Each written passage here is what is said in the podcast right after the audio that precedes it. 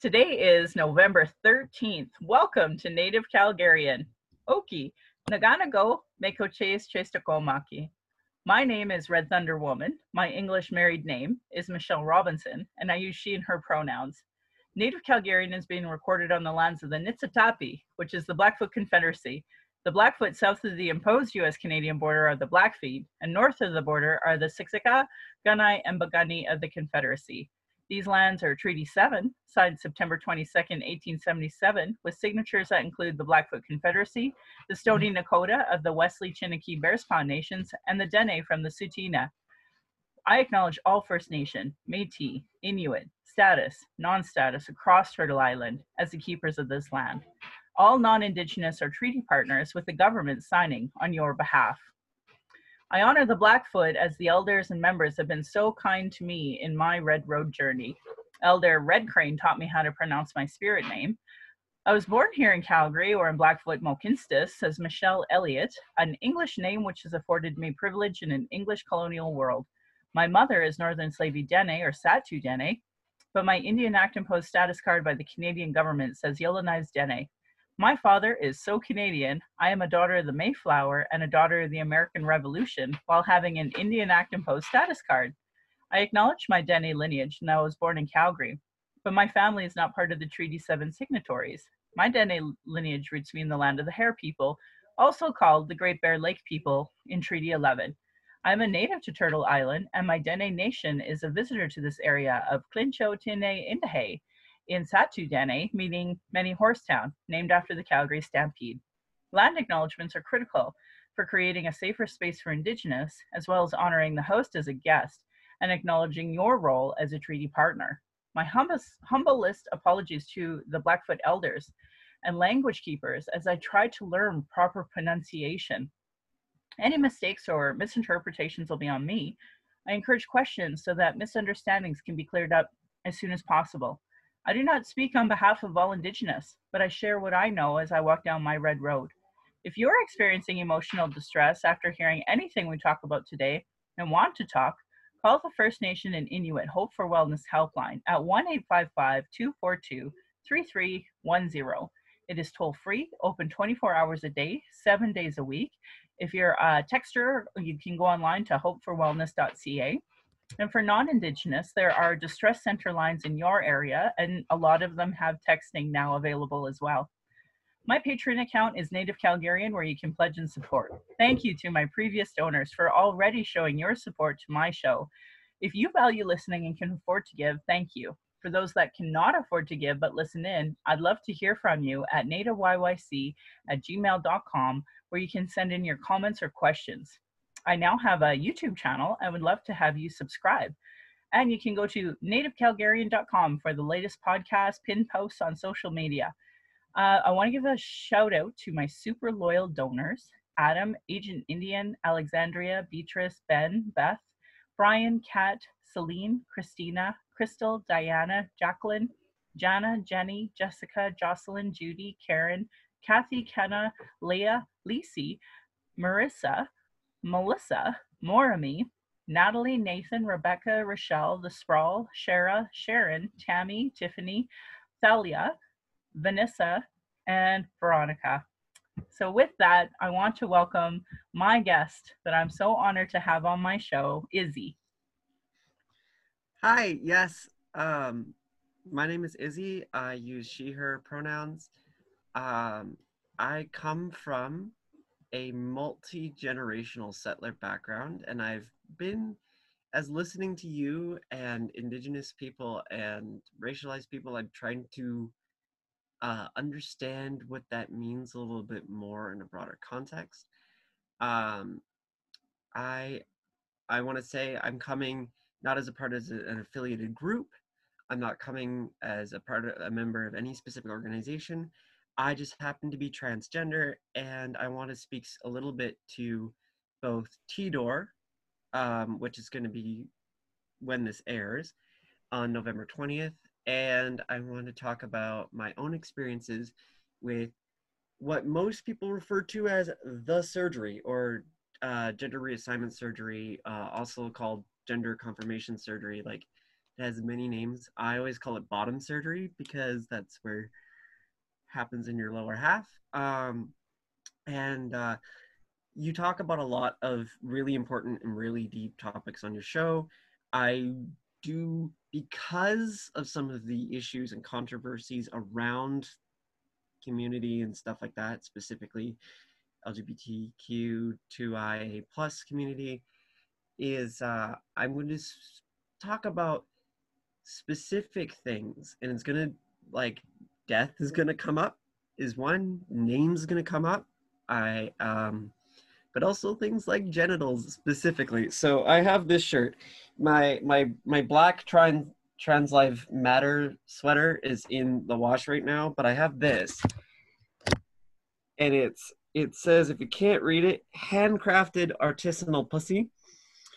Um and you know the reason I bring that up is that even though it's a very serious topic and we're talking about intense stuff, I'm a silly person by nature, and often the times where people listen to me is more when I make a joke out of things rather than be hardcore and serious all the time.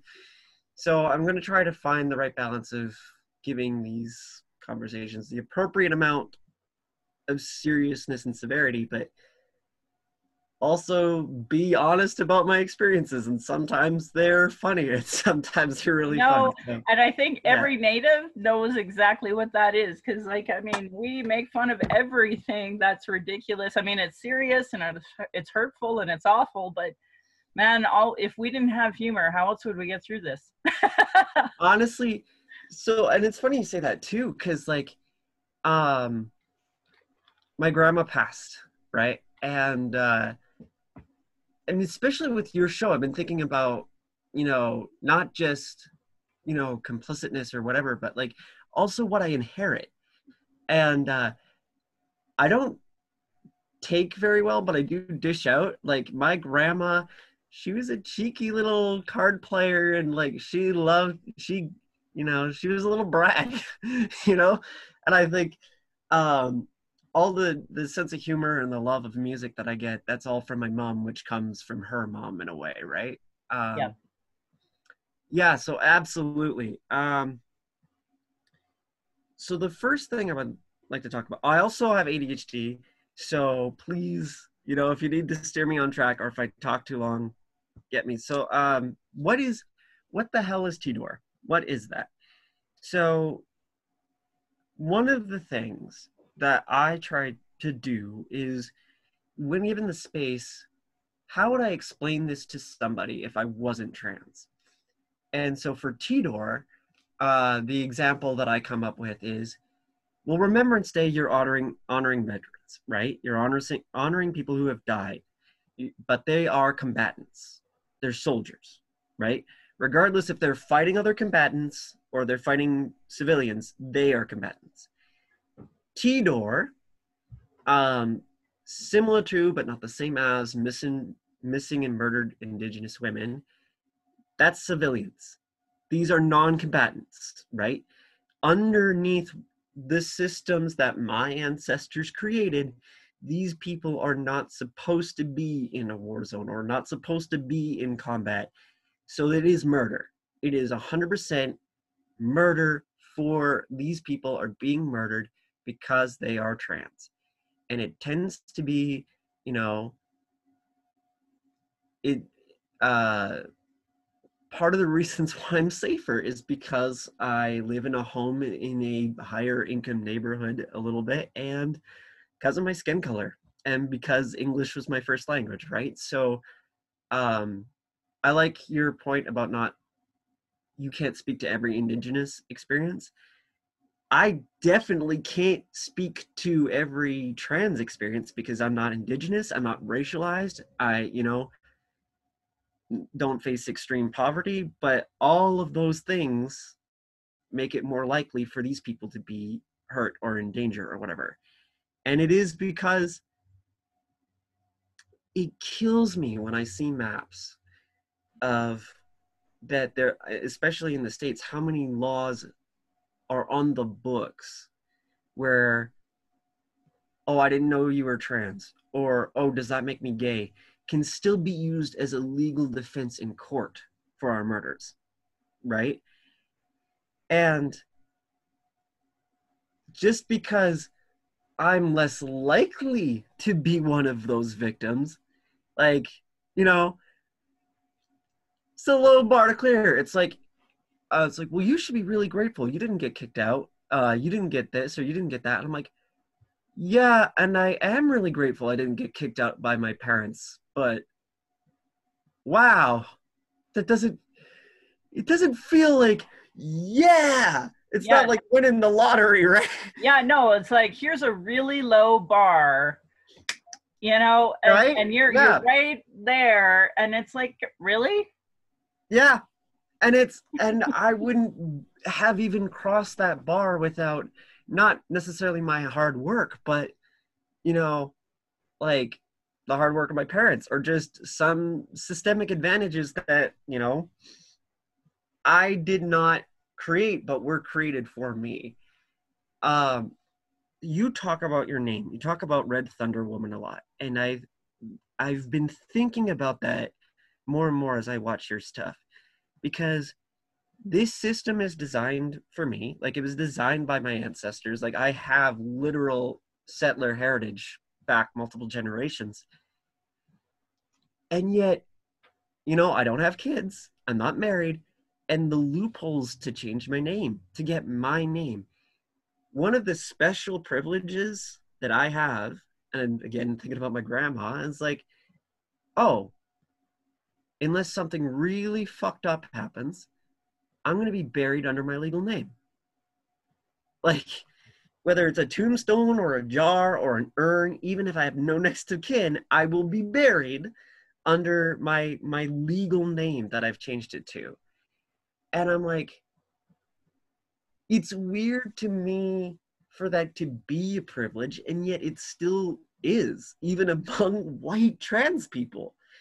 Um, and nothing to me sums that up more than I was in university a few years ago and uh, meeting other people and queers on campus and finally getting the strength to to talk to some of those people really helped me finally uh, come out. But the first time I did TDOR, um, the actual ceremony back then, it might have it. I don't know. This is a controversial practice but we get the list of names and we would take turns reading the names like you would get up to the podium and read the names and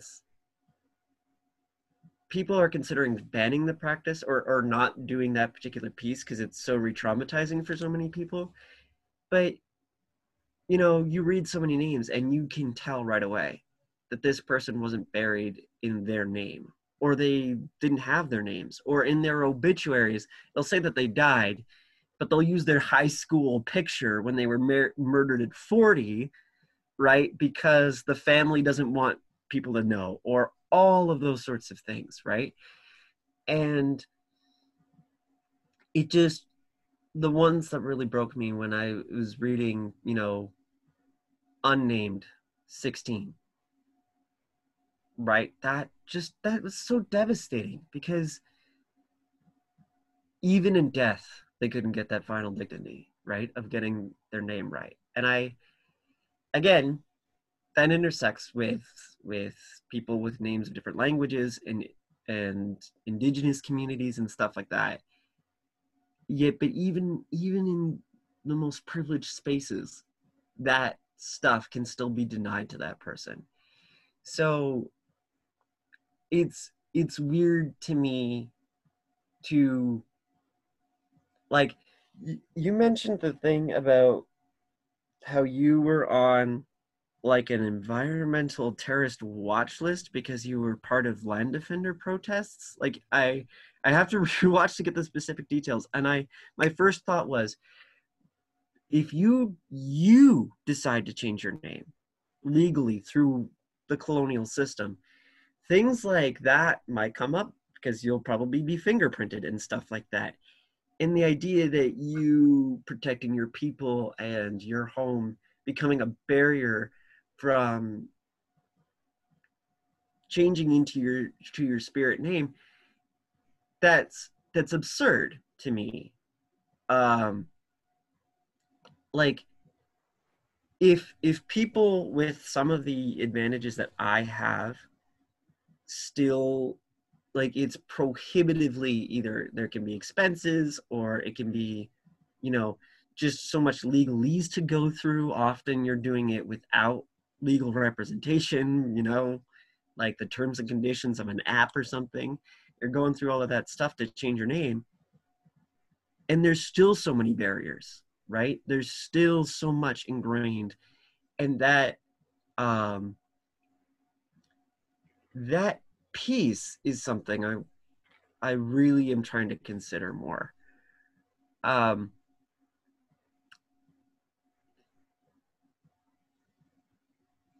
and i'm going to table that there and like again cut me off if you have things to say. But The opposite. I, I actually am I'm really glad to hear you say these things because oh cool. yeah. you know, you know, when we founded Voices in 2016 Mm. That's right. after the TRC or after the TRC, after the um uh TO Black Lives Matter march was was stopped and we we founded Voices. We had some of the worst pushback from the LGBT community because yep they just didn't see they didn't see the problems and you are so like it, the best part about having you on this show is articulating as you go through this process of transitioning knowing as you do it if you were native you'd have this many barriers and when you were talking about the trans day of remembrance and you know people are talking about banning it because it's so traumatic i mean then you're just not that particular practice though i want to make that clear but Yeah. continue yes yeah Uh, the idea of, of saying their names what i have always found interesting so first and foremost as a straight cis person okay. Um, yeah. I'm like what the heck is trans day of remembrance? And when i, I want to say it was around occupy so maybe 2010 ish oh my god yeah. That was when i was like introduced to this concept. I'm like there are enough people that die in this world for being trans that we have a day of remembrance. And I, I found your parallels to missing and murdered indigenous people the same right there where we have our remembrance day is october 4th every year we, we do it. And it's mainly for those who are femme. And um, you know we're, we're starting to bring more and more men in as we start um, understanding what two spirit really means because of the homophobia and transphobia within our own community. And Mhm. and that is a huge barrier. And i mean lots of new immigrants come from colonized countries and they were brought in because they're christian.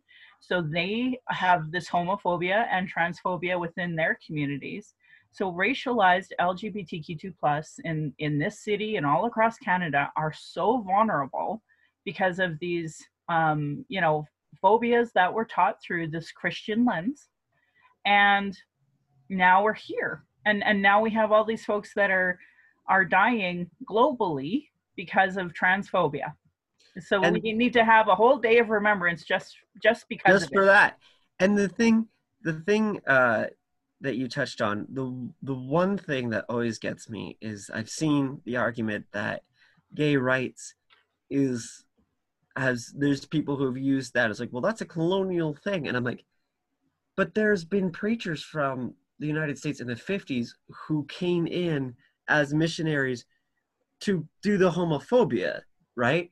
So i don't think you know going in and, and telling them to do gay rights is the answer but we need to look at that process. And the thing for me is and it can be and i'm sure it's because of my privileges i well and also that i have adhd and i'm still mm, trying to manage the system the symptoms to be more reliable.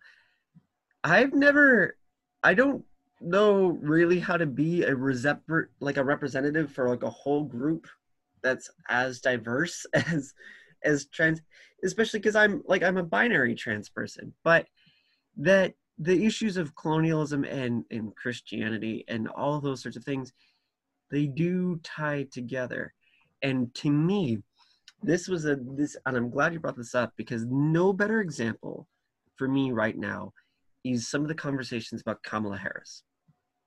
Kamala Harris is, on the one hand, being rightly so called out for for helping engineer some of the transphobic policies uh, that you know put trans people more at risk because they were sent to you know trans women being sent to male prisons right?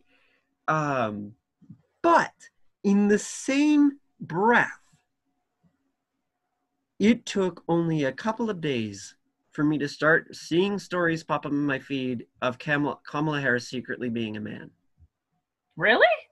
I haven't Oh, yeah. seen that yet. Hola. Oh yeah, and I'm like, there's there is there are so many layers to a person who who is being you know how people are trying to hold her accountable for transphobia while that is also happening and i get the whole you know hillary too probably got the uh well she's she's a man nyeh, nyeh, nyeh, nyeh. but um the memes i see they're all michelle obama all michelle obama and it's it, it's this weird thing where uh, this really ties in this conversation of like i'm the joke like i'm the punchline i'm like the inhuman thing that these women are being compared to. It's like oh she's secretly a man. That makes her like less of a person. Transness is being used to dehumanize them. However because i'm white and when it's you know better weather i tend to wear you know flowy clothes and i tend to be a smaller stature a little bit. My whiteness almost makes me less likely to be accused of the crime of being a trans woman. And that's I don't know how to process that to be honest. Like I don't know. It's like Well, I'll give you a bit of a lens. women. Yeah.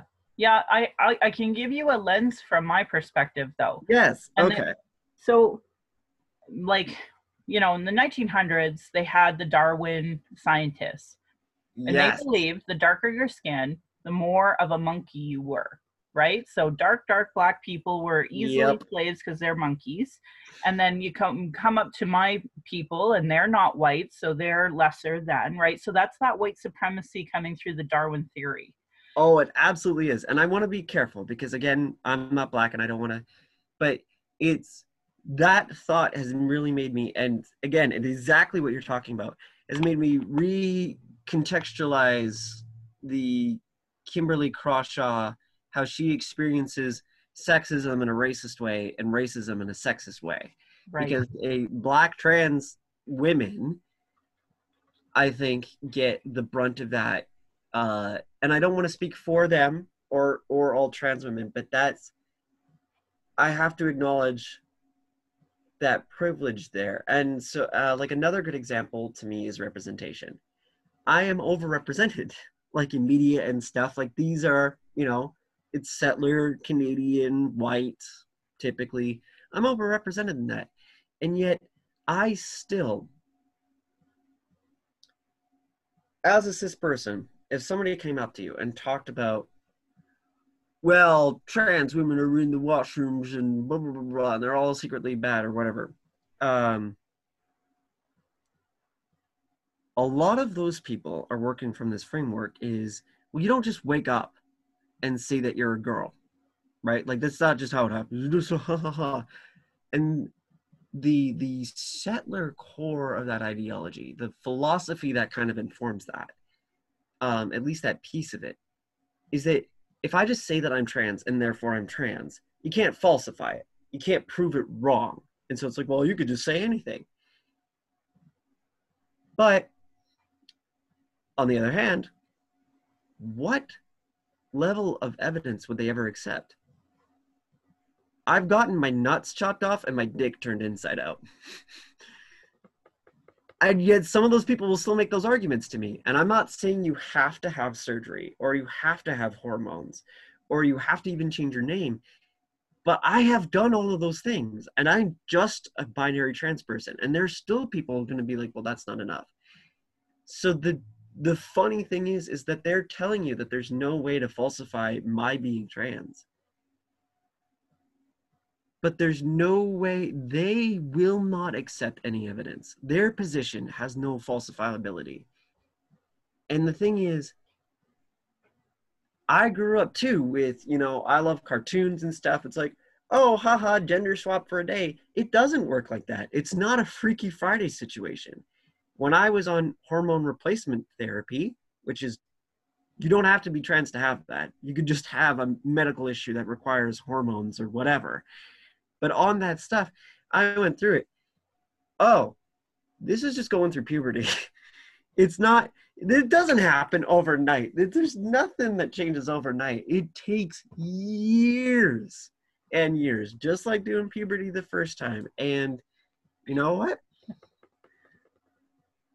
If I knew I could have done puberty this way, I wouldn't have probably done it the first way. If there was a safe way for me to get puberty blockers personally, I would have done it like that. Um, I think uh, dysphoria is something uh, us cis people can never comprehend. And I, when I talk about cisgender um, privilege, like that's it right there. Like I dream being a woman. you know, I yes. There, there's, there's no. I, I would never um, imagine what it's like being a man ever. But that's that's the thing so, um, one of the conversations that actually helped me start HRT, uh, and I overshare, and part of me being able to overshare and have the privilege to do that in some ways can actually be really helpful to unpack some of that stuff.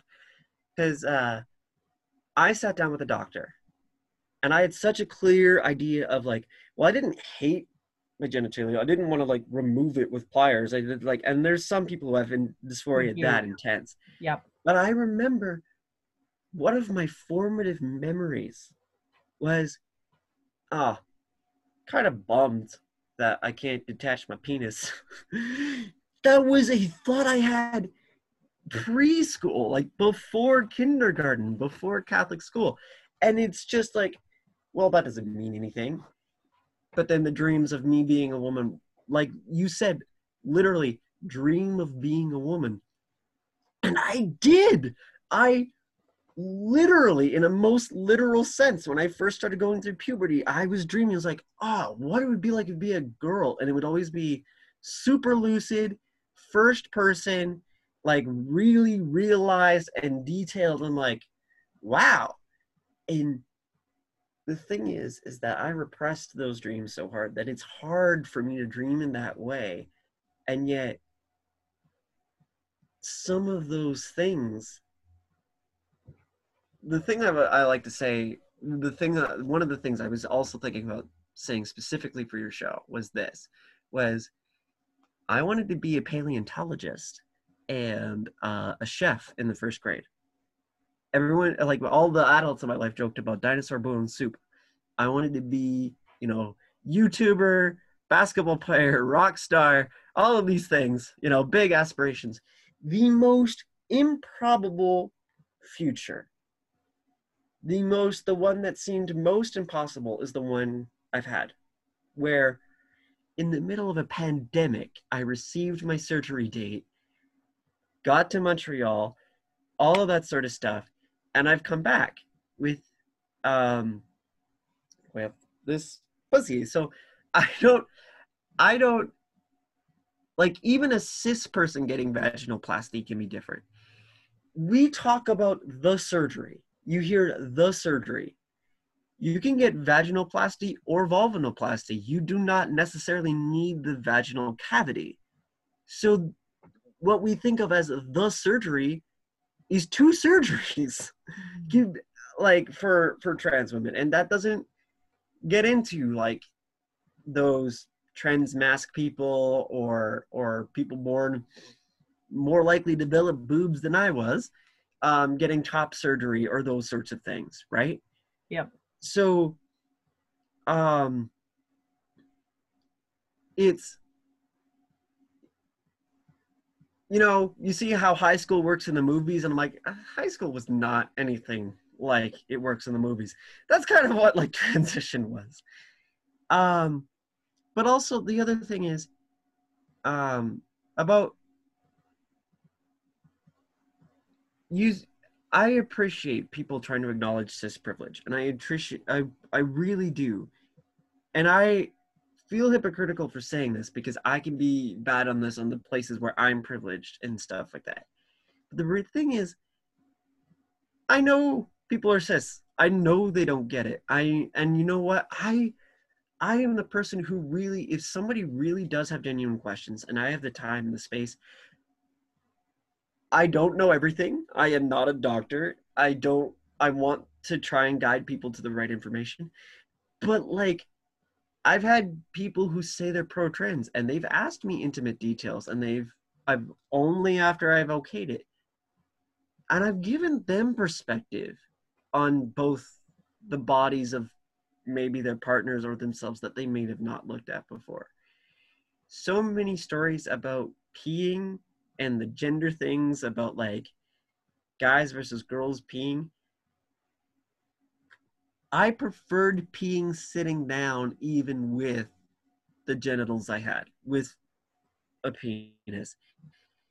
But part of the reason why I became, you know, the oh, dribble on the seat or oh, look at my dick and all of these sorts of things was because of the homophobia and because of the closet and because of you don't want to be the girl.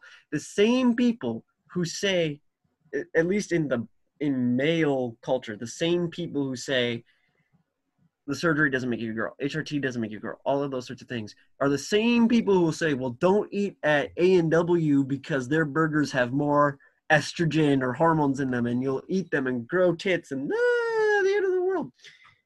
So it's the hypermasculinity that that says, oh, you dating a trans woman makes you gay is the same thing as uh don't be weak don't be effeminate. It doesn't like it sh- it doesn't seem like it makes sense but it does come from the same space oh it does um, and that's why misogyny is what is killing indigenous women because it's racism and misogyny but like and i tell people white women are not safe in this fucking province or this country frankly for, because when I grew up, I grew up in a predominantly white place, and lots of kids were getting the crap kicked out of them by their hyper masculine white dad, and then their wives were getting the crap beaten out of them. I, and I remember when um, the owner of the bowling alley was killed, and you know we uh, the RCMP brought in this white trailer, and it sat in their parking lot for a year, but that wasn't really properly dealt with. And it no, so it was such a clear message to me as a young girl that oh you live in a place where the rcmp doesn't care if your partner kills you. And that had nothing to do with a racial lens. That was just a you're a small town little girl and you do not matter in that bigger picture of this country.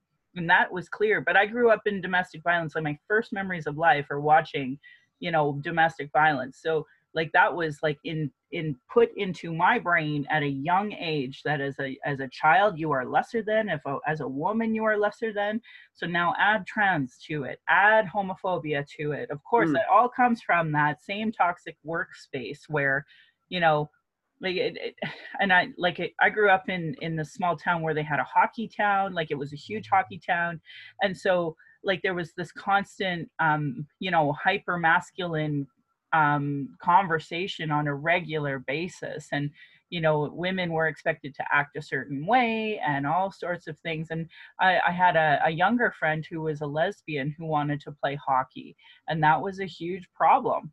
It was a problem oh. not a oh great let's let them play it, it was weird and awkward and like people were still getting my so my husband was getting police escorts out of the arena as a referee, as like a 16 year old referee, 14 year old referee, because of the hyper masculine, you know, drunk parents that thought it was perfectly acceptable to beat the crap out of a 14 year old ref. Like that was my upbringing. and I, and I, the, so the two things, like, so one, back to voices is that that stuff can come within from the house like LGBTQ community is not um, immune from those sorts of things, and it's something that we need to learn. But the other side of that is, I think my parents try to have it both ways, where like they wanted it to be better, but they didn't want to be sheltered. And in some ways, I felt more sheltered, and in some ways, you know, I didn't have the same amount of stuff that they went through, but I also didn't have the resources to navigate some of my own things. And uh, you talk about the hypermasculinity and stuff. I went right back to uh, religion class, Catholic high school, and uh, girl. There was a girl on the football team, and even in caked in that that culture a little bit. I'm like, God, she can play, she can play, and like even other like dudes on the football team, it's like they're like, oh yeah, and if if anything goes wrong, they blame her when it was clearly not her fault, and it's like even the the the football bros get this. Come on, teachers, what are you doing? The coaches didn't get this, but the kids did. The um the there was something else I was gonna say on that too. But yeah, it's oh. Um some people might find this hard to follow. It it's you know, we talk about so many things, but personal responsibility. So I have always felt our and it's specific, you know, the small town culture or the hockey culture of personal responsibility. To, I get the appeal of like, it is mathematically absurd to assume that Jason Kenney should have personal responsibility for everybody who doesn't follow mask protocols. Like, it's he can't just be like, you have to wear a mask and you have to wear a mask. That's weird but the thing is and i as i you know try to learn more stuff the thing is i'm thinking about more is personal responsibility for what? Are you the premier of alberta? Am i the premier of alberta? Yeah as individuals i think we might have personal responsibility to do our best to follow the covid protocols. But Kenney if he says, "Oh, it's personal responsibility," in a way, he gets to skirt responsibility for making any government policy or you know having a hardline stance. I and it's a conversation I have even with people I love. It's like, well, you're just not personally responsible. You just no no no no no. And I'm like, there's addiction in my family. You know, like maybe not my immediate family, but in my extended family. And you know what? Hammering on about well, you're bad. You did this. That didn't make them less of an alcoholic. That didn't get them help. That didn't get them support. Like that's what got them support was the ICU. At some point, we need to acknowledge that our system focusing on personal accountability allows people who have the levers of power to then not be held accountable for decisions they've made in office with more tools and resources than the average person typically has. You know, it's so hard to calculate the damage and death of things like austerity, right? Um, so then these people can make policies where, you know, folks on disability have less access to money, but oh, we don't count them as death. We don't think of that as like a manslaughter case as we would as, as an individual. There are there's a particular transphobe who has a book who um, talks about well, you should, you know, fight for your individual rights. You should take risks as a person, even if it may be impact your safety or somebody else's. You should take chances as an individual. As soon as you do that as a group, like trans people fighting for rights, we're all doing individual personal risk. We are doing stuff that may have negative health, well, may have risks to our health because other people treat us like shit, right? But because it's a group, suddenly it's not as cool anymore. Um, there was uh, there was another really good example of that that I was gonna touch on. Well, you know what? I, I would like to give an example of that. All right. Yeah, yeah, yeah, yeah. So, if the Canadian government can institute Indian residential schools, my friend Spirit, our friend Spirit, mm-hmm. said mm-hmm. uh, very clearly to Justin Trudeau, then you can institute, um, you know, healing healing centers. You can institute that. So from my point of view, like it is the responsibility of AHS, Alberta Health Services, to be providing culturally culturally relevant intergenerational trauma healing that allows us, you know, smudge and all the cultural perspectives that we should have, but they don't. That's the But- bottom line. and because and because you bringing it up as a collective and i don't want to appropriate and i don't want to you know conflate them all as the exact same thing but they have roots in the similar things is that it's the if you have the stiff upper lip you know the no pain no gain you Mhm. can be an inspo porn story right and it's like how you overcame all the trials but like whether it's immigrant communities who have been pressured by their parents because they came from poor backgrounds or indigenous communities or the black communities across you know the world but you know canada and the us all i've seen it across the board that this the the ability to rest to not overperform to not you know that is so well you're slacker or you're you're you're not doing enough or whatever. And it's like even people i dislike within the system who are as like settler capitalists got like no if you give them some days off and let them observe holidays or have spiritual practices they will be healthier and do better work when they're you know as paid laborers and that's still very like capitalist perspective on it but like yeah It's so easy though. Like the six days that we have off for Christmas to um, New Year's Eve, if you gave the indigenous people that around Sundance so that they could travel to the Sundance, do their four days Sundance, travel home, like, and instead of Christmas and and and that, like, you, my husband, he's always said, you know, if you decide you have whatever twelve days or you know two uh, 14 days of, of holiday per year and you get to decide how you choose to use it. Really that simple you know um, and, and that could be done for the muslim community when they do their fast and they need you know a day off or two so that they can rest properly you know it's so easy to institute that as a, res- a, a religious or spiritual um, holiday but we just we choose not to do that. We we still uh, put it around the christian perspective of uh, you know that religion. Well, and the, the the thing about Christianity kills me because honestly, if Jesus saw what his using, like, if he saw that his religion was being used for colonialism as he spoke out against Roman colonization, I think he would be pretty pissed. But that's just my personal take. The the other thing, you- like, and they think right now though that we are experiencing this pandemic and global warming because days of the end of days is coming like they literally are encouraging the days end of days because they see it as part of their religious like coming of of whatever whatever their blood bloody bullshit is and that's the worst part because like we're we're kind of at the point of no return with this climate change now um Yeah. Yep. I um the religion part is is an interesting thing because that's it goes back to the for me the falsifiability thing. It's, you know, I was told, you know, faith is important and all of those sorts of things. One second, I just gotta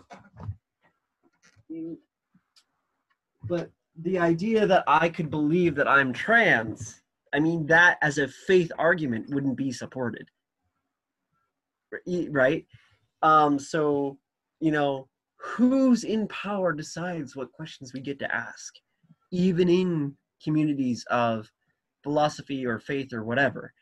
Um but uh you know in, in the indigenous community and and i say this strongly in my own family because of uh, sacred heart residential school up in fort providence my family str- strongly believes you never divorce your husband. Doesn't matter if he hurt, his, hurt your kids didn't matter if he beat you you never never never divorce your husband ever.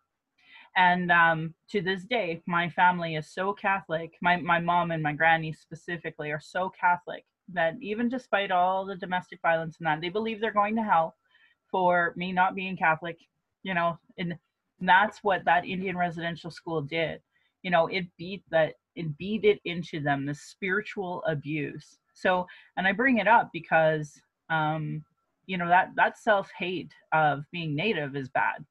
That self hate of being trans, gay, lesbian, that's taught, you know, and that's why the two spirit issue is so important. But there is not the numbers in this inquiry. I have the inquiry right in front of me by chance. I just happen to have it. You do not have two spirit numbers in there.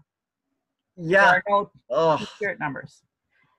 We do That's- not have accurate numbers because of our own transphobia within our own community and because of the settler colonial lens of Christianity.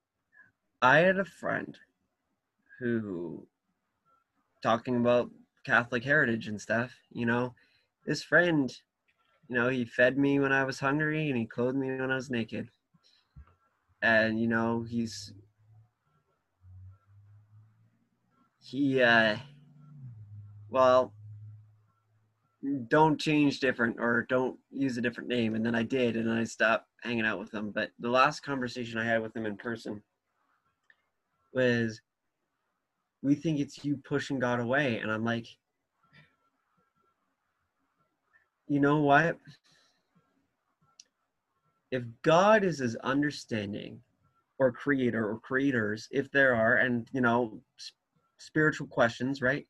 I I am agnostic mostly, but um you know what? If he's so perfectly understanding, he would understand I need a relationship with myself too, to not feel suicidal. Yeah. not- and you know, I don't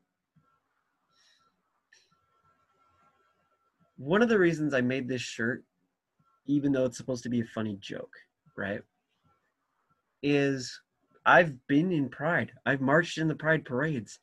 And, you know, even though there's floats of people who, you know, they sell money or weapons or whatever to people who do homophobic things in other countries. And, you know, global capitalism, you know, it's hard to get away from complicitness in any of it. But I've marched in pride. What am I proud about? Like, pride in what? And, you know, and I come back to that what, and I'm like,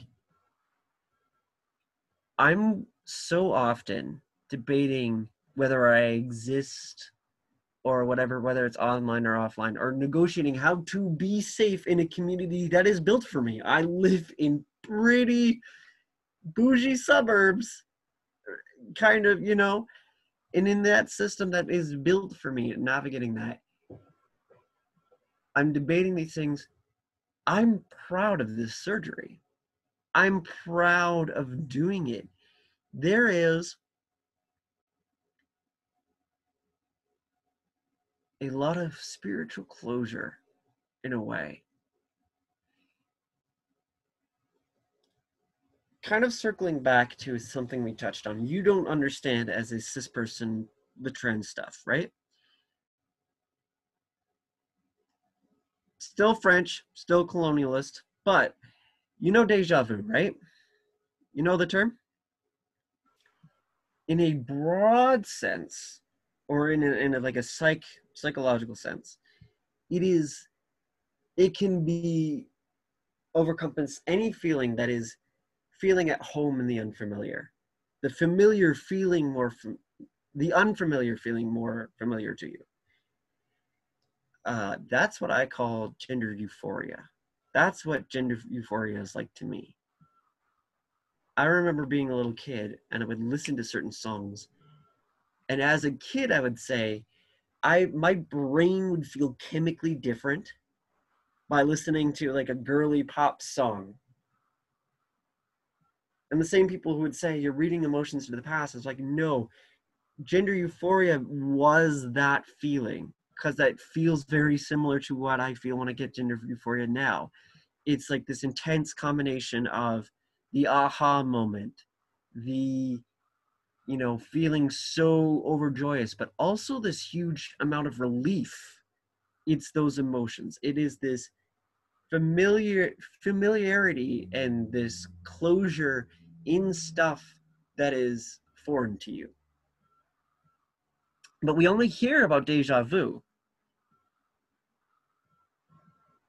gender dysphoria, what often people think about what being trans is, is being born in the wrong body, which is not what it is.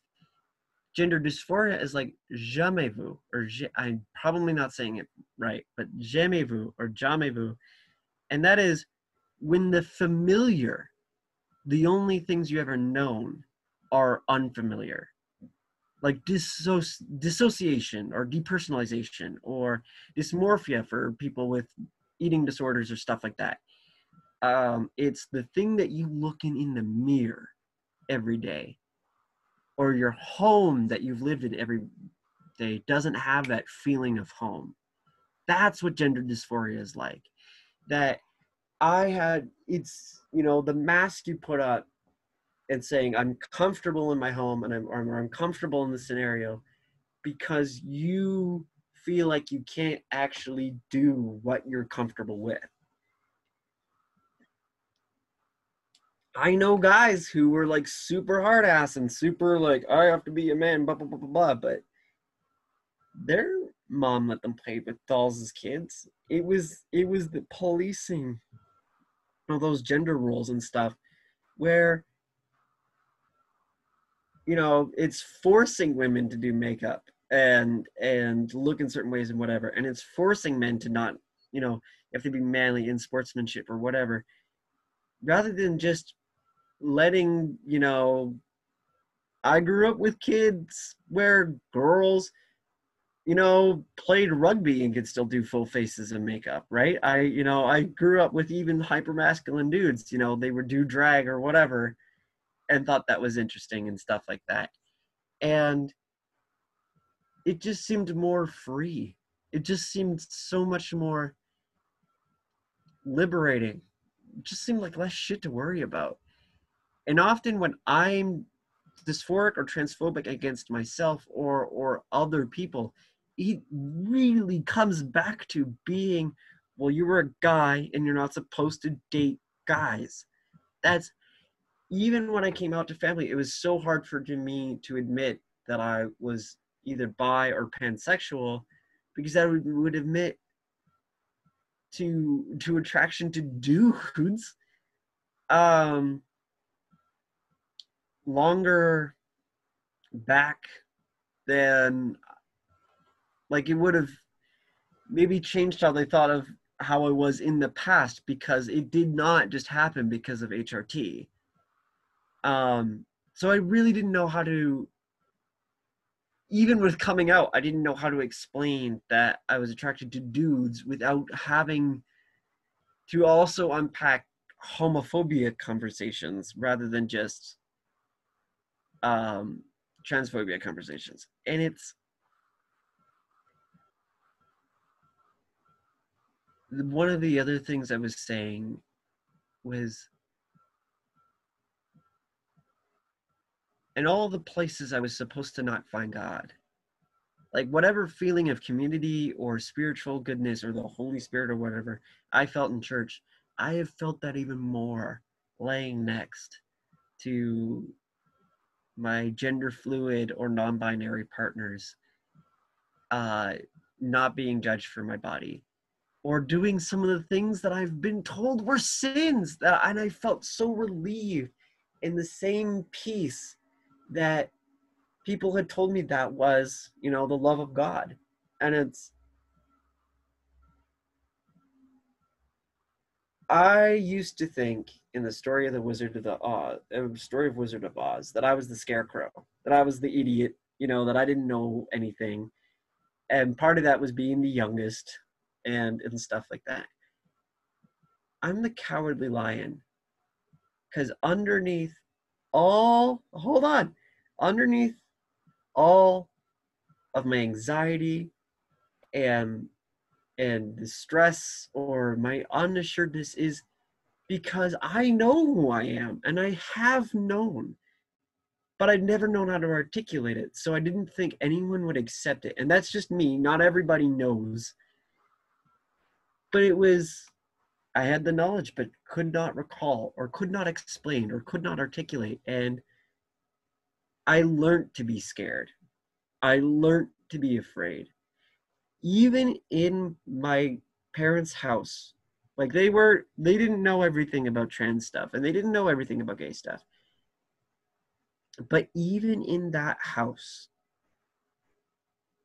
like I think part of the reason why it did take some work for my parents to accept my trans stuff is just because they didn't have information. If they had information that I did, they worked so hard to be there for me when they didn't understand, even as a little kid. And that made me so confident until that was weaponized against me and somebody first called me a mama's boy that the healthy relationship I had with my mother somehow a bad thing has impacted my relationship with this person I love to this day.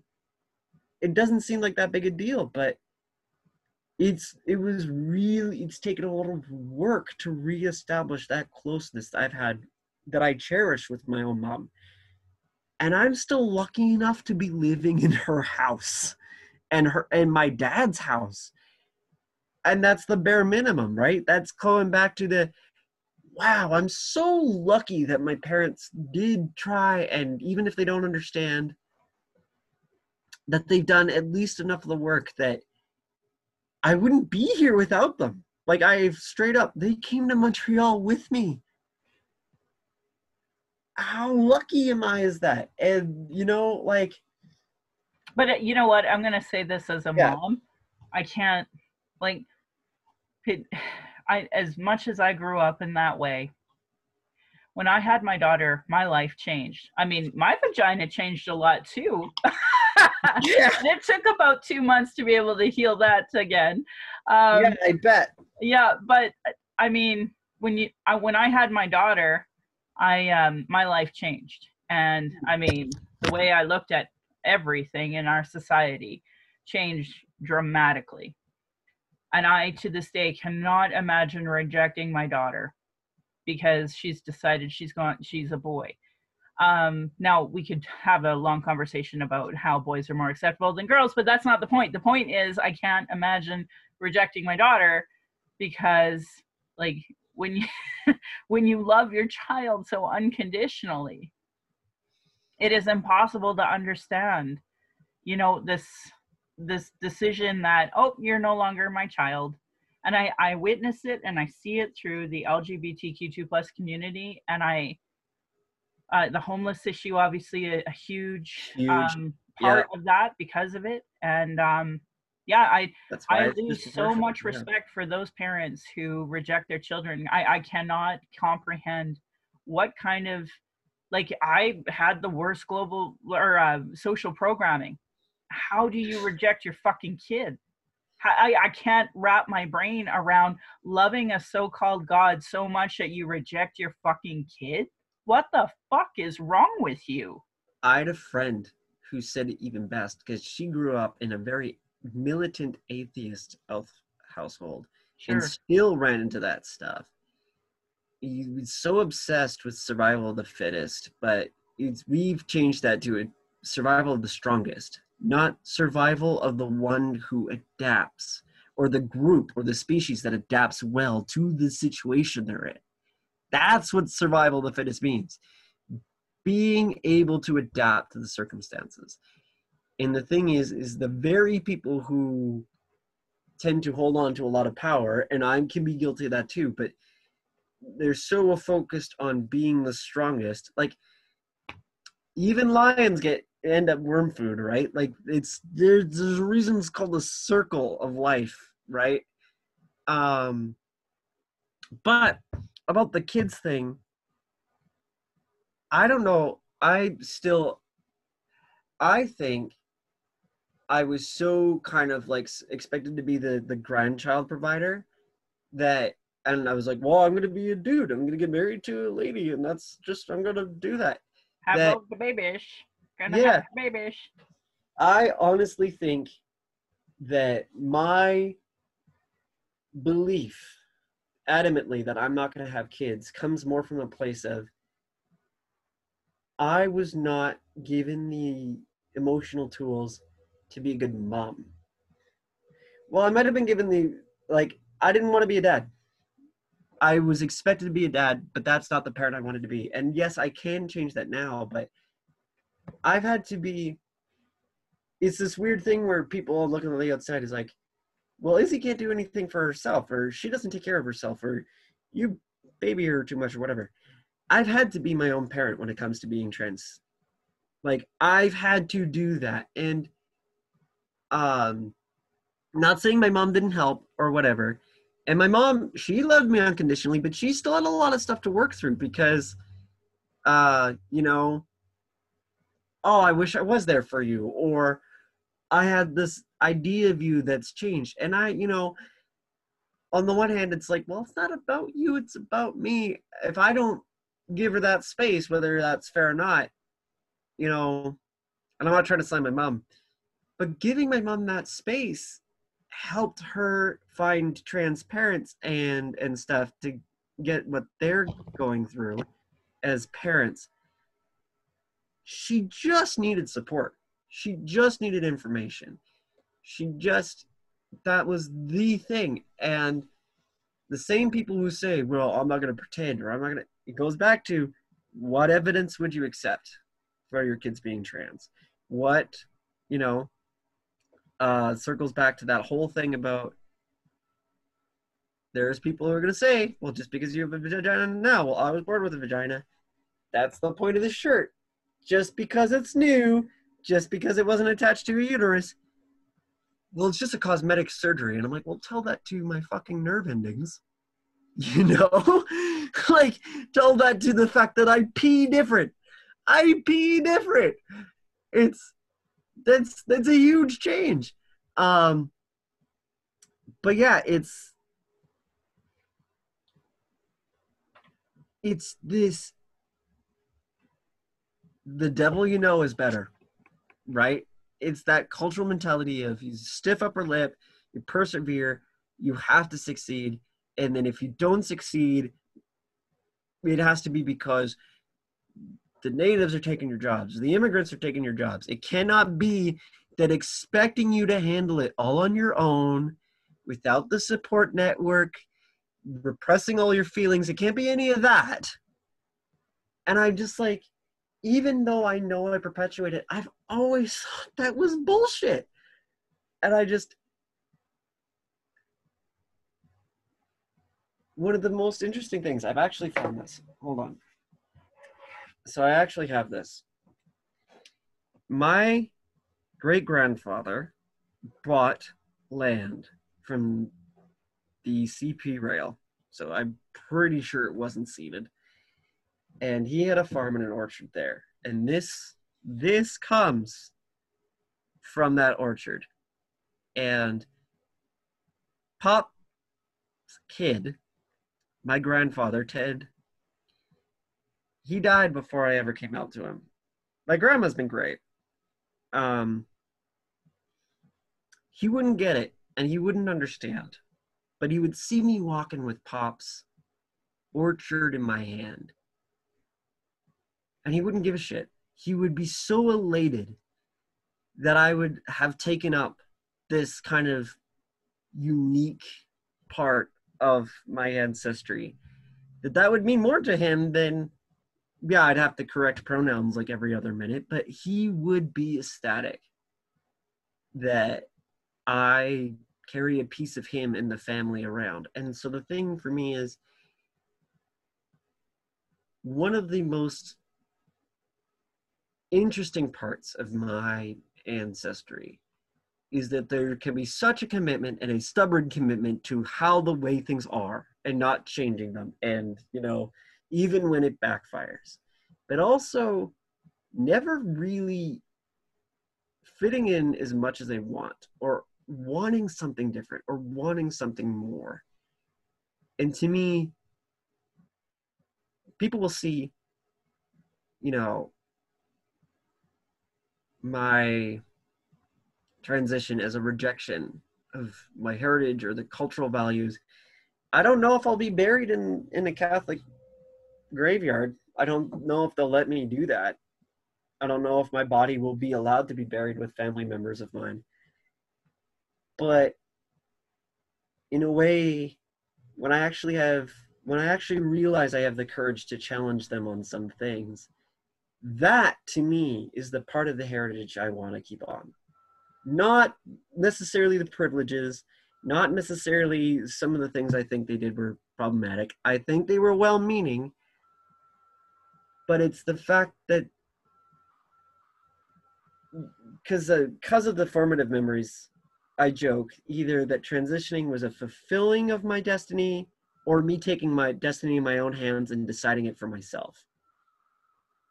Some people will say we're born this way. I say people will just try to find a gene and fix it. People say it's a choice. People will just try to conversion therapy. I don't care. I am trans. I'm my name's changed. I've gotten surgeries. I've gotten HRT. Facts don't care about your feelings.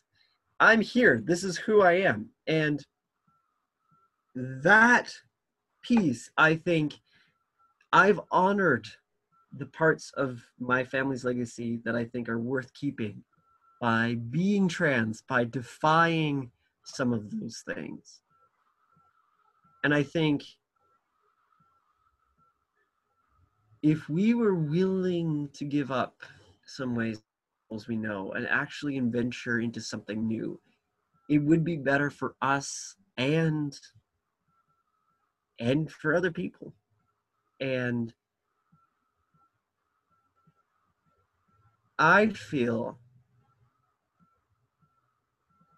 that the more I get to own being trans, that I that I'm able to say that I'm trans and that's a good thing and that's a part of myself I don't want to hate anymore. I tend to be able to do more things and challenge more behaviors or or be better in other ways. Slowly, I it's it's healing. It's the joke I've made is healing from the surgery feels like healing from years of other stuff. And I and I'll say, I you know, I've had it late, even among non-white or even among white non-trans people. I think I've had a pretty good life, but I want other people to have that. There, you know, there's a lot of baths, there's a lot of showers, and recovering from this procedure. The first month you are doing the recovery routine four times a day. You know, it's going to be harder in a place if you live in a, in a town or a reserve under boiled water advisories. So, you know, putting people to work to build systems that get more clean water to reserves, that's jobs, that gets more people access to some of the recovery routines if they also get surgery. I like Can we talk about the fact though that you had to leave Calgary to go to Montreal? Like that's kind of a big thing. Oh my god. During the pandemic too. Oh, that was a pain in the ass. Oh my god. Like Montreal was great and I had a particularly good experience in there, but I am, you know, tiny and white, so that might have been a part of it. But yeah, you know, COVID hit me so bad. I was leading a support group for trans folks, and COVID was so bad. I didn't have like the emotional energy to to participate in the group on Zoom. Never mind lead the group via Zoom. And it was like, oh my God, I, you know, I had such a mental health break at one point. And after I got through dealing with that, I got my surgery date which I'd been waiting for for so long. And I'm like, during COVID, that's there's no way. I've been tested. Don't have COVID. I'm back. I'm safe at home. I had face shields. I had masks. I'm not the only one who had to go during COVID either. There's people I know my age, like they all went around, you know, around the same time. So I'm trying to understand though, but like for yeah. Like, why did you have to go to Montreal? Oh, yes. Okay. Sorry. I'm a step ahead. So, the place in Canada that does that surgery is in Montreal. So there's a the the the the place is called G, uh, Montreal GRS, and there is like maybe two surgeons. Um, and it's an international enterprise. But if you get approved for funding for surgery, or um, you basically, if you get the surgery in Canada, that is the only place you can do it because that's the only place that does the surgery. Many people do top surgery. Um, there can be other procedures you can get done around. It is the only place. Um, some people with who have more money might engage in medical tourism and stuff like that, but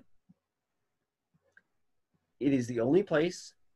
It is it's covered if you get approved and you have to do the you have to be out for a year and two psychologists have to sign off on the fact that you actually want it. And oh my god, there's like a thousand issues in that. And then you wait and part of the reason why the wait list is so long is Montreal's the only place you can go. Um, there are there are some like I think there are some practical reasons, but I have also brought up it's like why couldn't we have trained more surgeons to do this in more places so I didn't have to fly across the country to do it in the middle of a pandemic. Um, and again, you know, there might be people who know better than I, but you know, I loved what he did and I was a positive com- customer. I still think that's horseshit. I absolutely resent the fact that there's it's not more accessible across the country or across multiple countries. And like international travel right now during COVID, I wouldn't recommend it, but the wait lists are so long, it's just oh I and it's they send you booklets of things you got to remember multiple booklets. If I didn't have a non ADHD person who was really good with reading documents and legalese and stuff like that, um, I would have been hooped because there are so it is a covered surgery and we still you still pay like four hundred dollars. Well, I think for the dilators they're three hundred dollars themselves, and then you have to buy all of this like. That's the most I've my family I think has ever bought in pads because there were used to be so many boys in the house. Pads. I uh I dilate on these little like puppy pee pads things, so like nothing gets on my sheets. You gotta buy those. Saline or uh, what is it? Distilled water for saline solution. Like there's a lot of little expenses that eat that can eat up, right? Um, it's a very, it's a weirdly like any recovery is intensive, but like you have to do it four times a day and you have to try to do it as very specific times a day. It's it's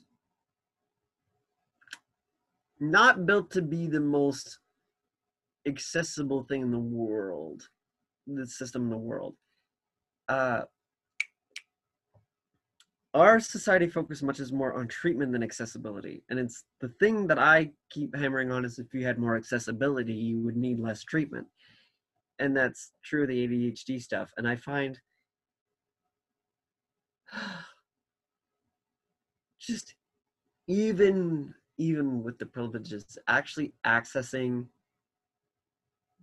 the information proper information. I've been i've joined facebook groups of women who've had this particular surgery or those particular surgeries and they literally be like well wait mine's doing this i don't know that. And it's like well and then another girl was like oh on page seven of your booklet it'll say that this is an issue here if you can it's like there's a facebook group for pussy surgery that we have to have to manage and it's so i'm so glad but it's like that's a lot of labor for you know kind of volunteer community and stuff like that and yeah i i, I can feel that when it comes to reproductive health because as you know we have zero sexual education in the system. So you can imagine how fucking awful and traumatizing stillbirth and miscarriage and all of these things are when you can't um you know when you when you have a c-section and you can't breastfeed. Like this is fucking traumatic shit. And so I, I did kind of understand where your parents were coming from, where yes, it's about you, but they're mourning the loss of their son and they're gaining the birth of a daughter. And, you know, so I, I mean, if we need freaking support networks for miscarriage, for breastfeeding, for all of these things, like there's to, to say that we don't have the infrastructure and networking for this is an, actually an understatement. If it wasn't for volunteer work, and and the, I here's the thing that pisses me off as a person, all of the work that you do for a support group, all of the work that you have to do to look on these forums, like I, when I was gonna have my daughter the mommy forums and learning about all of this, like that that's a lot of hours of volunteerism that's never accounted for by anyone because it's not under the umbrella of some colonial nonprofit and and and, and that's the irony for profit labor yeah exactly right? it's not exactly. that yep. and, and so it, it's like our whole lives are devoted to unacknowledged volunteer work in so many different ways and capacities and and that is life like even for me right now i mean i'm trying to manage how to run a household which is a mess my daughter's homeschooling, you know, my forums, my podcast, my um like there's a million things. And and I I I don't know how to say no. I don't know how to start set all these boundaries all the time even though I literally spent my 20s learning more positive boundaries after growing up in domestic violence and and having really crappy boundaries on mental health like all these things like there, it's like oh and then we go to school to learn the wrong military history, the wrong history, um, white supremacy, and science through a white supremacist lens. Like we learn all of this mm-hmm. stuff, and it's like, what the hell are we doing as a society? What the hell? So the one thing that's interesting is that like, um, the thing was is about mourning is that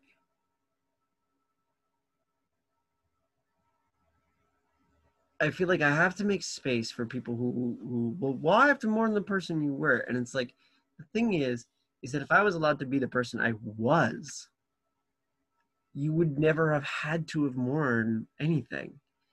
And um, the other thing is, is I've have had a pretty excellent and privileged life, and I still people are like, well, don't look back, don't regret. Or it's like, no, I get a chance to mourn some of that because I know what that person, that kid was feeling at the time, right?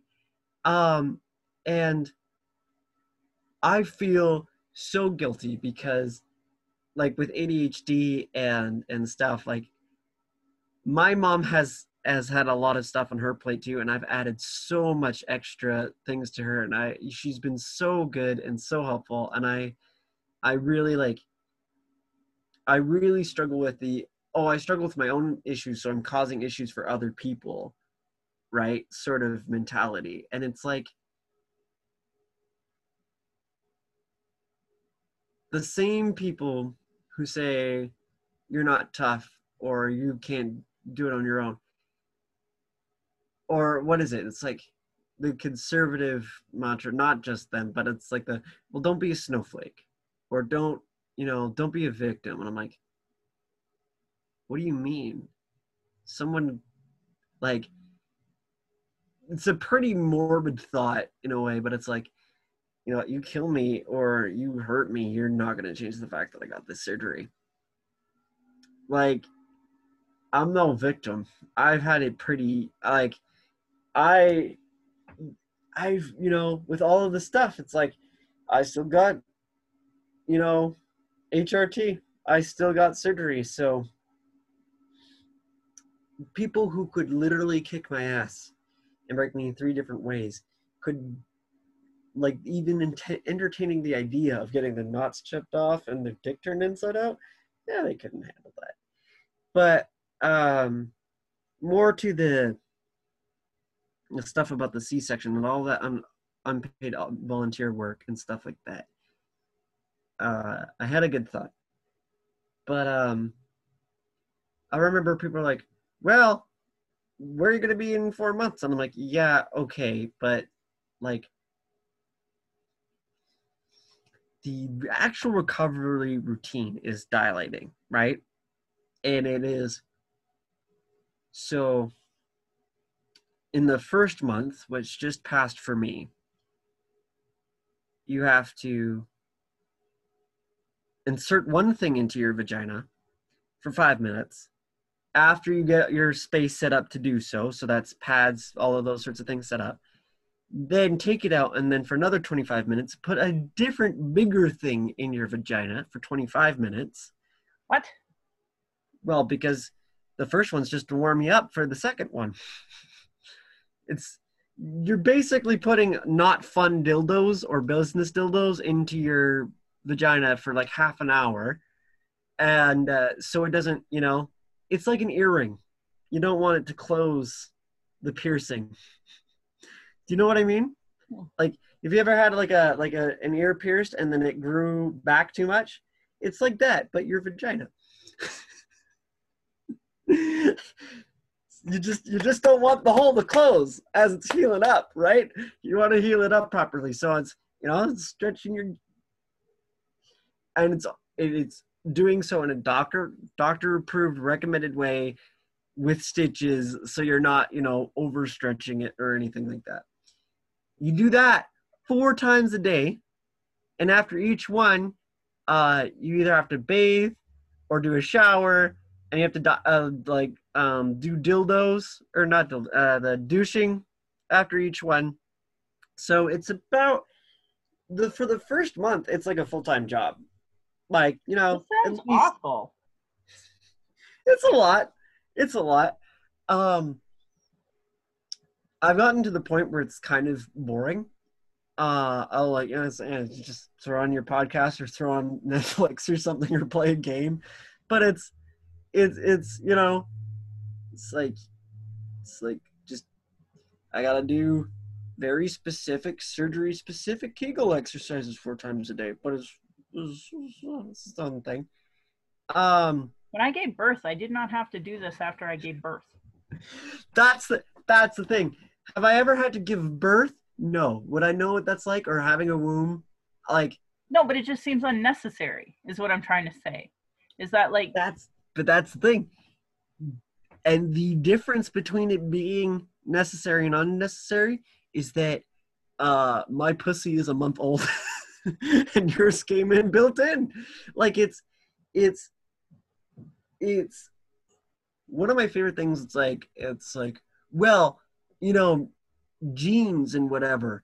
Like so men and women are different. And i'm like listen i have learned through firsthand experience that i still have all the titty genes that exist in my family it's just i didn't turn them on when everybody else did uh, and i did so later in life so you know both cis men and women, your husband could have the same genes to grow like actual breast tissue, not just like pecs. But the way the genes work is that he's less likely to do that because of the other parts of the hormones in his body. So the thing that blows my mind most about this surgery, the coolest and weirdest thing, I still don't know what it's like to have a uterus. I don't know what it's like to shed uterine lining and have that come out. That's still, but, and it's, and I go back to the pee thing, but it's not just that. It's, I had a friend who was like, I couldn't imagine what a dick is like. I was like, okay, here we are. We're doing a meditation exercise, right? If you've ever been this might be TMI, but if you if you are a person with a vagina and you've ever been aroused and you can feel like any stiff in your clit or it feeling hard or um if you can feel that sensation in your body basically just you're stimulated and you can feel the how different your clitoris feels on the inside of your body. Take that and have it extend outside of your body. And it's it's it is weirdly i was surprised. It's like wow this like feels like if i was more aware of the part of my penis that was erect while it was inside my body and not just outside of my body it's which is weird to think about but it's like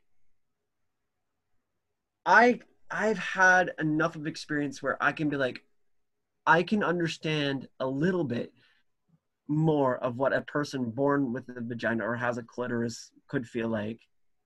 Again, not the same. And how I can compare that to how I felt before a little bit. So I have a potentially new way to relate how certain things feel or how things related before because of the new experience. Mhm. Right? I can say as a cis woman, I have never thought about having a penis, never cared to know. And And that's fine. That's that's what totally is. fine. that is what being cis is. I have no concept of it, don't give a shit, and don't care. And I and and that has a lot of privilege because I know there are a lot of women born with vaginas that wish they knew what it was like to have a penis. So But that's the thing is, and you're absolutely right. But the thing is, to some of those people, I, depending on how I word it, I can actually provide an insight into what that's like. I could think of metaphors to give them some understanding that I can now that I just had no context before. Let me tell you, nothing. Listen, I was like, I was kind of a loser, little, supposed to be a little straight boy. I was so paranoid. I grew up with so many jokes about like, oh, you can't find the clitoris. Oh, the clitoris is so hard to find. I'm like, I have poor eyes. I have ADHD. I thought I was like, oh my god, I'm gonna be such a bad partner. I'm not gonna know. There is no reason for that joke to exist. Period. There's no reason. It is not. And I'm old talking about before I had the surgery. no, but for real, how old are you? How old are you? I was a teenager. I mean, No, but how old are you now? oh, uh, I'm not quite 30 yet. Yeah, no, like half of the stuff that in your teens and 20s are such like and it actually it's painful that we wasted our time even thinking about this stuff and making these stupid jokes. I mean, most people are starting their families in their 20s, um, even if it's by accident. And think of how many how much better parents they could have been without all of this stupid baggage of bullshittery that I don't know if it was Hollywood who made up this shit. But it, it Oh yeah, I think there's I think it's, there's blame to be passed around, but or or just it's not all one group. It's it's how the cultures exist together. This is the thing I wanted to say. Even as in the closet and like taking the big brew of misogyny and all that other stuff like everybody else, it still seemed weird to me that the right to choose was centered around the fetus's life and then kind of dismissing about all of the the things in the mother's life that led up to that moment. If we're pro-life we should be caring about the person who holds the baby too right? You know, a lot of people thought when when I- after I had a baby that I would become more um, pro-life, but the irony was the opposite, is that I actually became way more pro-choice because um, I was fucking livid, livid that I had this baby and I didn't have autonomy in the delivery room. I was livid about it. Uh, so much so that um, I worked with Manmeet Bhullar to get midwifery funded because wow good for you having that's their awesome. way in the delivery room is fucking rape and i don't give a flying fuck if you have a doctor's degree that says you're an obgyn you are a fucking rapist that's certified by everybody in this society to do whatever the fuck you want to me and my vagina. And that's fucking wrong. And i have no fucks to give for this anymore. None. and the same same culture that says that's given you all of these things is the same culture that to even begin to ask whether I can get a vagina, it's the you know two doctors. It's not just one. You got to go through two. You have to be out for a year, and I think some of those things. What are the? I could talk forever, but the, one of the most absurd experiences I've ever had And, and like I've only been out for like 5 years or well I've been on hormones for 4 so I've been like been out for 3 contemplating this stuff for 5 years hormones for 4 Canadian Blood Services because um, I I went with the family member. There's the whole thing about well, they've cut it down now to like you can't have be a man, have sex with another man. It's like six months or whatever before like you have to be celibate for six months before you donate blood. And this is before I had surgery. And I'm like, okay, most of the people I know are trans women. I'm a trans woman. And a lot of us like women. If I sleep with another trans woman who also hasn't had surgery, do we fall under that? Do you consider us men having sex with men?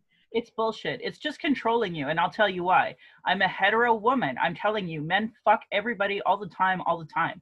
Like this is a this bullshit heterosexual men are fucking everybody all the time. Like if you're a trucker, you're fucking everyone across the fucking country. If you're a boilermaker, you're fucking over here, you're fucking over there, you're fucking over here. And you're uh, what what gives you some fucking oh, but you're married to a woman. Oh, so all those hookers or sorry, sex workers over here or all those sex workers over here or your second wife over here that somehow negates you? Was there some kind of shield, kind of like Jason Kenney like all the kids can go to school and not get the COVID nineteen, oh. but you know I can't go work out because i'd not get the COVID nineteen. Remember the personal responsibility thing. He doesn't have to take any personal responsibility. He washes his hands, even though he controls the Albertan levers of power. So you get in trouble because you didn't follow the rules, but he didn't have to do anything. No, it's just embedded misogyny in the in oh. blood donation system because the bottom line is is that men are screwing everybody, but because my husband is married and and and assumed to be in a monogamous relationship, like it's insane yes. to me that married men are somehow assumed to be monogamous. It's insane to me the guys who write that as as they are not being monogamous. But the thing, this is the thing that got me at that particular thing. I asked the questions of of of Canadian Blood Services while I was there. They scoured. They looked for their their bosses because I I filled out and it's just like, well, I just want to make sure. Like, I want to know. The only thing they could find about trans people at all, and it was is if trans women had the surgery. That was the only thing they cared about. And so that was it was this weird thing where all the things you were saying that were true, but it was one of the few spaces that as a trans woman, I could have been sleeping with men or other trans girls like me, which would have been two people with penises having sex, and yet we would not have been um persecuted the same way as a gay man was, which was weird. And the thing that kills me on that was um there was something else about that too. Was that they test you for the stuff anyway. Yeah. Like they're going to test you for for for HIV, for AIDS, Syphilis, for, for those all sorts of shit. All all of those things. So the more I and I had a friend of mine who's tra- trans and was born with a uterus, and I think like their experience too was really they highlighted a bunch of their issues, which were different, but that had some overlap, and it just made me think like, but if we're all answering the service, the surveys as honestly as we can, and you're going to test it anyway, why not and there are there may be pieces to it. It's like, well, we run specific tests in these specific times. Well, just if they run anything that's at risk, just test it. And if they if you can't use it, then like what if I had lied and said that I like had one of those diseases, they tested it. They would have not donated that blood to somebody. Like so to me the stipulation about men sleeping with other men there's no point to it because if you're going to run the tests anyway uh, uh, I gotta wrap this up, my friend. We've been on almost two hours, so I know. We're wrapping this up. Take up, take out the best parts. I just like. Oh no, I I don't. I can't. I can't do it. We just go with it. So I'm just gonna start wrapping this up because uh, Yes. Yeah, it's just uh, I know we Well, I could talk forever. You're I love chatting with you. You're so awesome. well, yeah. you know the bottom line is is that uh, I I wanted you to have an opportunity to talk about your journey, and you're welcome back on my show anytime to talk about things that you want to talk about. And I think it was most important that we talked about Trans Day of Remembrance because that is coming up, and I think that you know I talk about missing and murdered Indigenous women, and people need to see why it is this issue matters so much as part of our conversation. Because you can't be talking about missing and murdered Indigenous trans, um, you know, you can't without having this conversation. So it was really important. And um, if people send me questions, of course, I'll send them to you so that you can see them and decide what you want to do with that. But maybe that's what I'll ask people to, you know, put together I'll, I'll put together all the questions and we'll have you back and um, I'll give And them I'll see. Yeah, and answer them more specifically and less rambly. That would that might help too. yeah The- but I, I, just Yes. again I, I just want you to know how how angry in solidarity with you I am that there's any discrimination when it comes to the blood band and the blood donation issue and I think it just shows what a ridiculous society we continue to live in that we just can't accept these things so and all want yes. Wait, I want to say one last thing. I want to say one last thing. The the thing is, I didn't want to completely center myself, but the reason is, I want to tell people about that we can have narratives for trans people that are not just us being victims of violence. No. There can be something else, and I want to that. I want other trans people to have some of the good experiences I have too.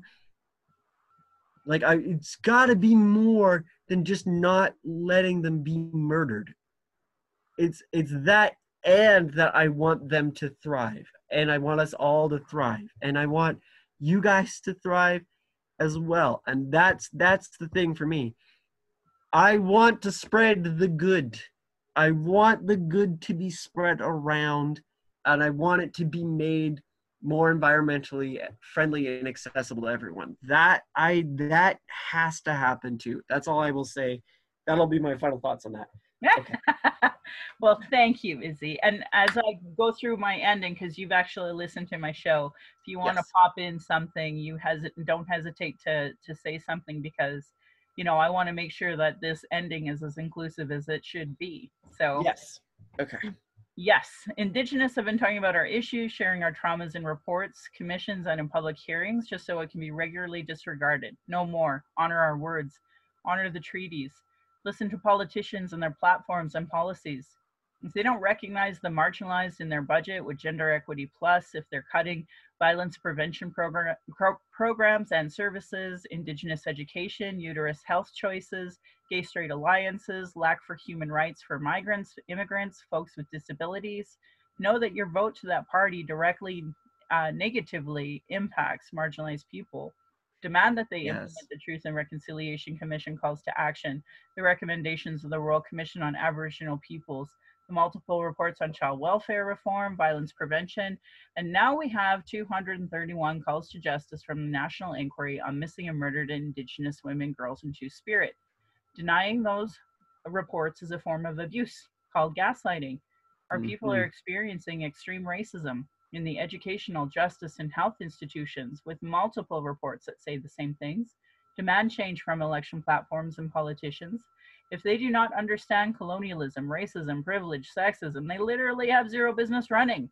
Should be understood by all parties, all local politicians, community organizations, sports clubs. You know, a really great article I said out loud in uh, 62 was Truth Before Truth How Non Indigenous Canadians Become Allies. And I'm pretty sure we're seeing Izzy give a great example of what that looks like. Don't talk me. I could be. I could be just as human and problematic as anybody else. But I appreciate that. Thank as you. I can as a straight cis. So I want to put, Yes. I continue to put cultural safety into action by creating a safer space for all people. Let's look at it as first aid for marginalized. Do something. Having good intentions is not enough. Take action to make change. Speak out against racism. Ask questions with those with more understanding. Find allies. Create a support system for yourself so that you can advocate for culturally safe approaches Take responsibility for your learning. Read, reflect, ask questions. Do not expect this learning to always come from racialized people.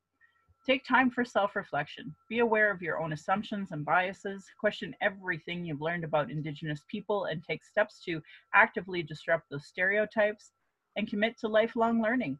Be prepared to be uncomfortable. Understanding colonial, colonialism and the legacy of racism is an ongoing and difficult task. And I want to say thank you to heretohelp.bc.ca for what is cultural or what is Indigenous cultural safety and why I should care about it. As, as what I just said, Internalized racism and lateral violence is another form of violence indigenized, indigenous and marginalized people uh, experienced by the structure of racism imposed on these lands. Um, another great resource is racialequitytools.org. What is internalized racism by Donna Bivens. You know, we're constantly talking about that. I think Izzy spoke a lot about internalized issues when it came to transphobia and trans issues. And I think mm-hmm. that we as Indigenous people need to question the racism that we've internalized. Another great um, resource is from the American Friends Service Committee. They have do's and don'ts for bystander intervention when it comes to uh, witnessing public instances of racism, anti Black, anti Muslim, anti trans, or other uh, forms of oppressive interpersonal violence and harassment with these tips on how to intervene. So, make your presence known as a witness, make eye contact with the person being harassed, you talk to them, ask them if they want support, move closer to the person. If possible, you feel like you're safe to do so, create a barrier between the person being harassed. If it's safe to do so and the person consents, film or record the incident because it's a lot easier to delete that later than it is to wish you had it. And I have found time and time again recording actually de escalates a situation because most people are embarrassed to be on film that idiot. So yeah. right. True. Cues from the person being harassed. If they're already engaging, listen to them. You know, you can make suggestions. You want to move to another train car? Do you want for them to leave you alone? But follow their lead. Honor their way of resisting. Don't tone police or and what that means especially for white people is don't tell them oh you need to be more quiet or whatever. If somebody is telling me i'm a, a squaw i am going to tell them to shut the fuck up as loud as i possibly can and i don't care because i need people to look and i need people to go oh shit this woman is having problems from this guy. We need to intervene. Yes absolutely. so that's why you have to not tone police people anyway Follow up with the person being harassed after the incident is over. I know how embarrassing that can be. So I just ask that you give them your card in some way, shape, or form, um, and do what you have to do to keep your both both of you safe. Assess your surroundings. Maybe there are others you can pull in, which is why being loud sometimes works. Uh, working in a team is a good idea. So if you can uh, move to a safer place, do so. Do not call the police. For many communities experiencing harassment right now, the police can cause a greater danger for the person being harassed. Do not yeah. escalate the situation. The goal is to get the person being harassed to safety and to not incite further violence from the attacker. Don't do nothing. Silence is dangerous. It communicates approval, leaves the victim high and dry. If you ever find yourself too nervous or afraid to speak out, move closer to the person being harassed to communicate your support with your body and teach your kids about accountability in a positive way because these kids are learning white supremacy through the educational system and through you and through society, through media, through newspapers. They are learning this. So you, you have to unlearn it. And I think Izzy gave great examples of how all of us as a society is learning transphobia and it needs to be undone in media. It needs to be countered by us as people, especially if you're a parent. So, if you are experiencing emotional distress and want to talk, call the First Nation and Inuit Hope for Wellness helpline at 1 855 242 3310. It's toll free, open 24 hours a day, seven days a week. And if you're a texter, hopeforwellness.ca has an option for you. Violence is my everyday reality. Every Indigenous generation has faced it. That's why I started this podcast to speak freely without interruption, without tone police, without leadership shaming, without gaslighting questions, as many people don't want to hear Indigenous opinion, sure want to tell us theirs. by people who know nothing about Indigenous, colonialism, the constant surveillance of Indigenous people, our protests, our vigils, our rights, microaggressions, people dealing with internalized racism, people who are gatekeepers that survive off the status quo. And then there are people who are really in their trauma and stop people from being able to do good work and deplete personal resources. Internal and external racism is an everyday reality for Indigenous people. That's why I needed this podcast as a boundary to be heard. Thank you to my ancestors, my granny, my mom, of what strength looks like through your example. I want to thank my dad for teaching me to be strong and blunt, my stepmom for showing me what a proud culture is through her Austrian family and roots, and teaching me to be a proud Calgarian. It is through her I am a second generation proud Calgarian. Thank you to my husband for producing and editing this show, on top of being my husband, my childhood friend, the father of our child, and support down my journey of the Red Road. He has witnessed decades of racism and sexism. And to our child, who we are blessed to learn from every day, we are honored you chose us. You give me daily accountability to be a better and stronger person. And I hope my daughter and my family will be proud in the future of us trying to discuss these present day issues in a way that they can understand. Again, my Patreon account is Native Calgarian, where you can pledge and support. Thank you, Adam, Agent Indian, Alexandria, Beatrice, Ben, Beth, Brian, Kat, Celine, Christina, Crystal, Diana, Jacqueline, Jenny, Jenny, uh, Jana, Jenny, Jessica, Jocelyn, Judy, Karen, Kathy, Kenna, Leah, Lisi, Marisa, Melissa, Morami, Natalie, Nathan, Rebecca, Rochelle, The Sprawl, Shara, Sharon, Tammy, Tiffany, Thela, Vanessa, and Veronica. Thank you all for signing up. If you did one donation or many and had to quit for financial reasons, please know I appreciate your support too.